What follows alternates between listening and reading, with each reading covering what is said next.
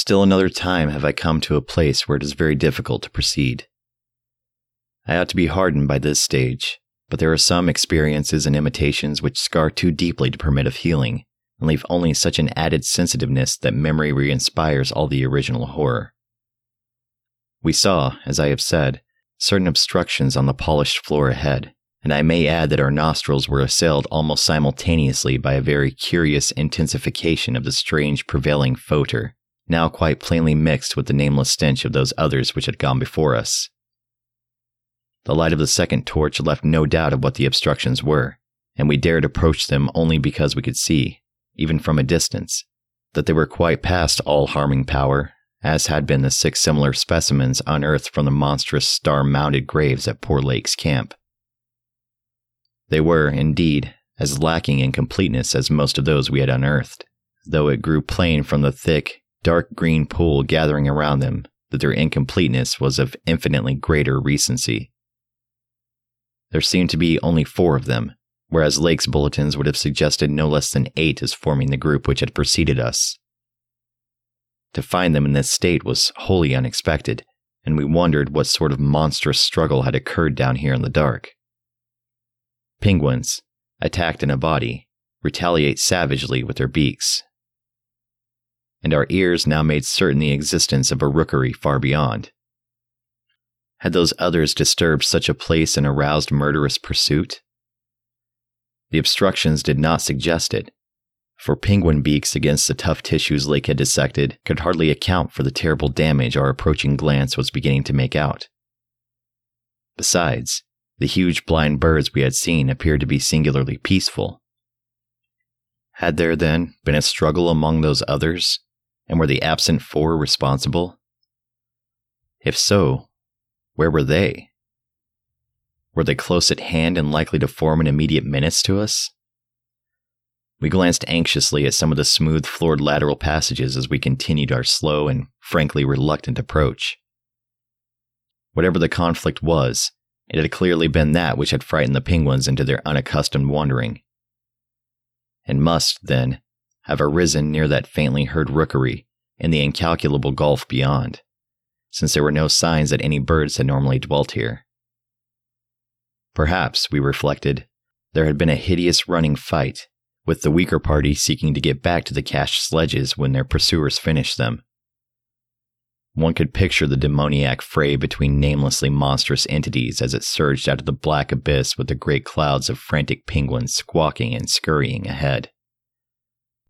I say that we approached those sprawling and incomplete obstructions slowly and reluctantly, would to heaven we had never approached them at all, but had run back at top speed out of that blasphemous tunnel with the greasily smooth floors and the degenerate murals aping and mocking the things they had superseded.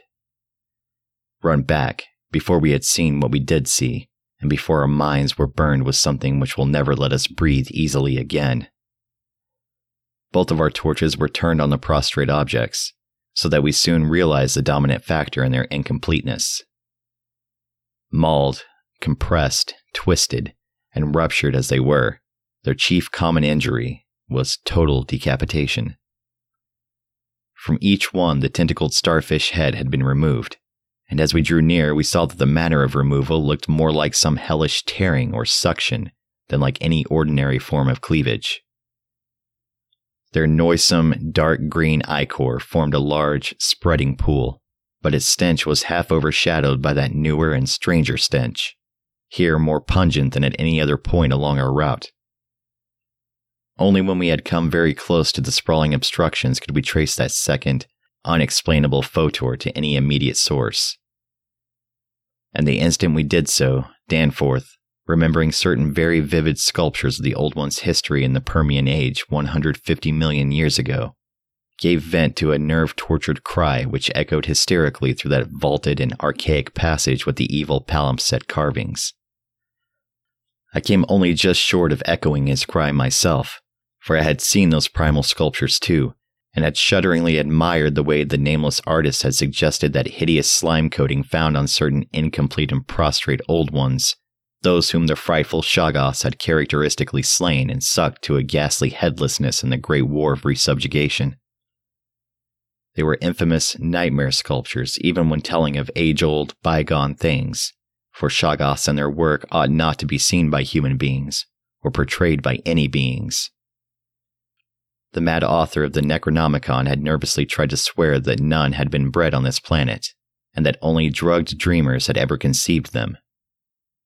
Formless protoplasm able to mock and reflect all forms and organs and processes, viscous agglutinations of bubbling cells, rubbery 15 foot spheroids infinitely plastic and ductile, slaves of suggestion, builders of cities, more and more sullen, more and more intelligent, more and more amphibious, more and more imitative. Great God! What madness made even those blasphemous old ones willing to use and to carve such things? And now, when Danforth and I saw the freshly glistening and reflectively iridescent black slime, which clung thickly to those headless bodies, and stank obscenely with that new odor whose cause only a diseased fancy could envisage, clung to those bodies and sparkled less voluminously on a smooth part of the accursed resculptured wall in a series of grouped dots. We understood the quality of cosmic fear to its uttermost depths. It was not fear of those four missing others, for all too well did we suspect they would do no harm again. Poor devils. After all, they were not evil things of their kind. They were the men of another age and another order of being. Nature had played a hellish jest on them, as it will on any others that human madness, callousness, or cruelty may hereafter drag up in that hideously dead or sleeping polar waste. And this was their tragic homecoming. They had not even been savages, for what indeed had they done? That awful awakening in the cold of an unknown epoch, perhaps an attack by the furry, frantically barking quadrupeds, and a dazed defense against them in the equally frantic white simians with the queer wrappings and paraphernalia. Poor Lake. Poor Gedney. And poor old ones. Scientists to the last. What had they done that we would not have done in their place? God, what intelligence and persistence! What a facing of the incredible, just as those carven kinsmen and forebears had faced things only a little less incredible. Radiates, vegetables, monstrosities, star spawn, whatever they had been, they were men. They had crossed the icy peaks on whose templed slopes they had once worshipped and roamed among the tree ferns. They had found their dead city brooding under its curse, and had read its carven latter days as we had done. They had tried to reach their living fellows in fabled depths of blackness they had never seen, and what had they found? All this flashed in unison through the thoughts of Danforth and me as we looked from those headless, slime coated shapes to the loathsome palimpsest sculptures and the diabolical dot groups of fresh slime on the wall beside them looked and understood what must have triumphed and survived down there in the cyclopean water city of that nighted, penguin fringed abyss, whence even now a sinister curling mist had begun to belch pallidly, as if in answer to Danforth's hysterical scream. The shock of recognizing that monstrous slime and headlessness had frozen us into mute, motionless statues, and it is only through later conversations that we have learned of the complete identity of our thoughts at that moment. It seemed eons that we stood there, but actually it could not have been more than 10 or 15 seconds. That hateful, pallid mist curled forward, as if veritably driven by some remoter advancing bulk. And then came a sound which upset much of what we had just decided, and in so doing broke the spell and enabled us to run like mad past squawking, confused penguins over our former trail back to the city along ice sunken megalithic corridors to the great open circle, and up that archaic spiral ramp in a frenzied, automatic plunge for the sane outer air and light of day. The new sound, as I have intimated, upset much that we had decided, because it was what poor Lake's dissection had led us to attribute to those we had just judged dead. It was, Danforth later told me, precisely what he had caught in infinitely muffled form when at that spot beyond the alley corner above the glacial level. And it certainly had a shocking resemblance to the wind pipings we had both heard around the lofty mountain caves. At the risk of seeming puerile, I will add another thing too, if only because of the surprising way Danforth's impression chimed with mine. Of course, common reading is what prepared us both to make the interpretation, though Danforth has hinted at queer notions about unsuspected and forbidden sources, to which Poe may have had access when writing his Arthur Gordon Pym a century ago. It will be remembered that in that fantastic tale there is a word of unknown but terrible and prodigious significance connected with the Antarctic and screamed eternally by the gigantic, spectrally snowy birds of that malign region's core. Tekeli, Tekeli. That, I may admit, is exactly what we thought we heard conveyed by that sudden sound behind the advancing white mist. That insidious musical piping over a singularly wide range. We were in full flight before three notes or syllables had been uttered, though we knew that the swiftness of the old ones would enable any scream roused and pursuing survivor of the slaughter to overtake us in a moment if it really wished to do so.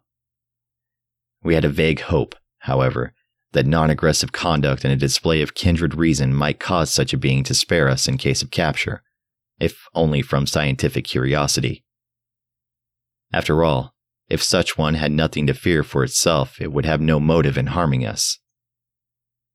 Concealment being futile at this juncture, we used our torch for a running glance behind and perceived that the mist was thinning. Would we see, at last, a complete and living specimen of those others? Again came that insidious musical piping. Tekeli, Tekeli. Then, noting that we were actually gaining on our pursuer, it occurred to us that the entity might be wounded. We could take no chances, however, since it was very obviously approaching in answer to Danforth's scream, rather than in flight from any other entity. The timing was too close to admit of doubt, of the whereabouts of that less conceivable and less mentionable nightmare. That fetid, unglimpsed mountain of slime spewing protoplasm, whose race had conquered the abyss and sent land pioneers to recarve and squirm through the burrows of the hills. We could form no guess. And it cost us a genuine pang to leave the probably crippled old one, perhaps a lone survivor, to the peril of recapture and a nameless fate. Thank heaven we did not slacken our run. The curling mist had thickened again and was driving ahead with increased speed, whilst the straying penguins in our rear were squawking and screaming and displaying signs of a panic really surprising in view of their relatively minor confusion when we had passed them. Once more came that sinister, wide ranged piping. Tekeli, Tekeli. We had been wrong. The thing was not wounded, but had merely paused on encountering the bodies of its fallen kindred and the hellish slime inscription above them. We could never know what that demon message was, but those burials at Lake's camp had shewn how much importance the beings attached to their dead. Our recklessly used torch now revealed ahead of us the large open cavern where various ways converged, and we were glad to be leaving those morbid palimpsest sculptures, almost felt when even scarcely seen, behind. Another thought which the advent of the cave inspired was the possibility of losing our pursuer at this bewildering focus of large galleries. There were several of the blind albino penguins in the open space, and it seemed clear that their fear of the oncoming entity was extreme to the point of unaccountability. If at that point we dimmed our torch to the very lowest limit of traveling need, keeping it strictly in front of us, the frightened squawking motions of the huge birds in the mist might muffle our footfalls screen our true course, and somehow set up a false lead. Amidst the churning, spiraling fog, the littered and unglistening floor of the main tunnel beyond this point, as differing from the other morbidly polished burrows, could hardly form a highly distinguishing feature. Even, so far as we could conjecture, for those indicated special senses which made the old ones partly, though imperfectly, independent of light in emergencies. In fact, we were somewhat apprehensive lest we go astray ourselves in our haste. For we had, of course, decided to keep straight on toward the dead city, since the consequences of loss in those unknown foothill honeycombings would be unthinkable. The fact that we survived and emerged is sufficient proof that the thing did take a wrong gallery whilst we providentially hit on the right one. The penguins alone could not have saved us, but in conjunction with the mists, they seemed to have done so. Only a benign fate kept the curling vapors thick enough at the right moment, for they were constantly shifting and threatening to vanish. Indeed, they did lift for a second just before we emerged from the nauseously resculptured tunnel into the cave, so that we actually caught one first and only half glimpse of the oncoming entity as we cast a final, desperate, fearful glance backward before dimming the torch and mixing with the penguins in hope of dodging the pursuit. If the fate which screened us was benign, that which gave us the half glimpse was infinitely the opposite for to that flash of semi vision can be traced a full half of the horror which has ever since haunted us. Our exact motive in looking back again was perhaps no more than the immemorial instinct of the pursued to gauge the nature and course of its pursuer, or perhaps it was an automatic attempt to answer a subconscious question raised by one of our senses. In the midst of our flight, with all our faculties centered on the problem of escape, we were in no condition to observe and analyze details. Yet, even so, our latent brain cells must have wondered at the message brought them by our nostrils. Afterward, we realized what it was that our retreat from the fetid slime coating on those headless obstructions and the coincided approach of the pursuing entity had not brought us the exchange of stenches which logic called for. In the neighborhood of the prostrate things, that new and lately unexplainable foetor had been wholly dominant, but by this time it ought to have largely given place to the nameless stench associated with those others. This it had not done, for instead, the newer and less bearable smell was now virtually undiluted and growing more and more poisonously insistent each second. So we glanced back, simultaneously it would appear, though no doubt the incipient motion of one prompted the imitation of the other. As we did so, we flashed both torches full strength at the momentarily thin mist, either from sheer primitive anxiety to see all we could, or in a less primitive but equally unconscious effort to dazzle the entity before we dimmed our light and dodged among the frantic penguins of the labyrinth center ahead. Unhappy act. Not Orpheus himself or Lot's wife paid much more dearly for a backward glance. And again came that shocking, wide ranged piping Tekeli, Tekeli. I might as well be frank, even if I cannot bear to be quite direct, in stating what we saw, though at the time we felt that it was not to be admitted even to each other. The words reaching the reader can never even suggest the awfulness of the sight itself. It crippled our consciousness so completely that I wonder we had the residual sense to dim our torches as planned and to strike the right tunnel toward the dead city. Instinct alone must have carried us through, perhaps better than reason could have done. Though if that was what saved us, we paid a high price. Of reason, we certainly had little enough left. Danforth was totally unstrung, and the first thing I remember of the rest of the journey was hearing him lightheadedly chant a hysterical formula in which I alone of mankind could have found anything but insane irrelevance. It reverberated in falsetto echoes among the squawks of the penguins, reverberated through the vaults ahead, and, thank God, through the now empty vaultings behind. He could not have begun it at once, else we would not have been alive and blindly racing. I shudder to think what a shade of difference in his nervous reactions might have brought. South Station under, Washington under, Park Street under, Kendall, Central, Harvard. The poor fool was chanting the familiar stations of the Boston Cambridge Tunnel that burrowed through our peaceful native soil thousands of miles away in New England. Yet to me, the ritual had neither irrelevance nor home feeling. It had only horror, because I knew unerringly the monstrous, nefandous analogy that had suggested it. We had expected, upon looking back, to see a terrible and incredibly moving entity if the mists were thin enough. But of that entity we had formed a clear idea. What we did see, for the mists were indeed all too malignly thinned, was something altogether different and immeasurably more hideous and detestable.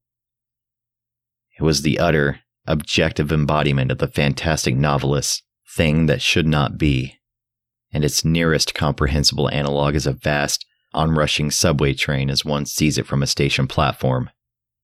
The great black front looming colossally out of infinite subterraneous distance, constellated with strangely colored lights and filling the prodigious burrow as a piston fills a cylinder. But we were not on a station platform. We were on the track ahead as the nightmare plastic column of fetid black iridescence oozed tightly onward through its 15 foot sinus, gathering unholy speed and driving before it a spiral, re-thickening cloud of the pallid abyss vapor. It was a terrible, indescribable thing faster than any subway train. A shapeless congeries of protoplasmic bubbles, faintly self luminous, and with myriads of temporary eyes forming and unforming as pustules of greenish light all over the tunnel filling front that bore down upon us, crushing the penguins and slithering over the glistening floor that it and its kind had swept so evilly free of all litter. Still came that eldritch, mocking cry Tekeli-li, Tekeli-li. And at last we remembered that the demoniac Shoggoths, given life, thought, and plastic organ patterns solely by the old ones, and having no language save that which the dot groups expressed, had likewise no voice save the imitated accents of their bygone masters.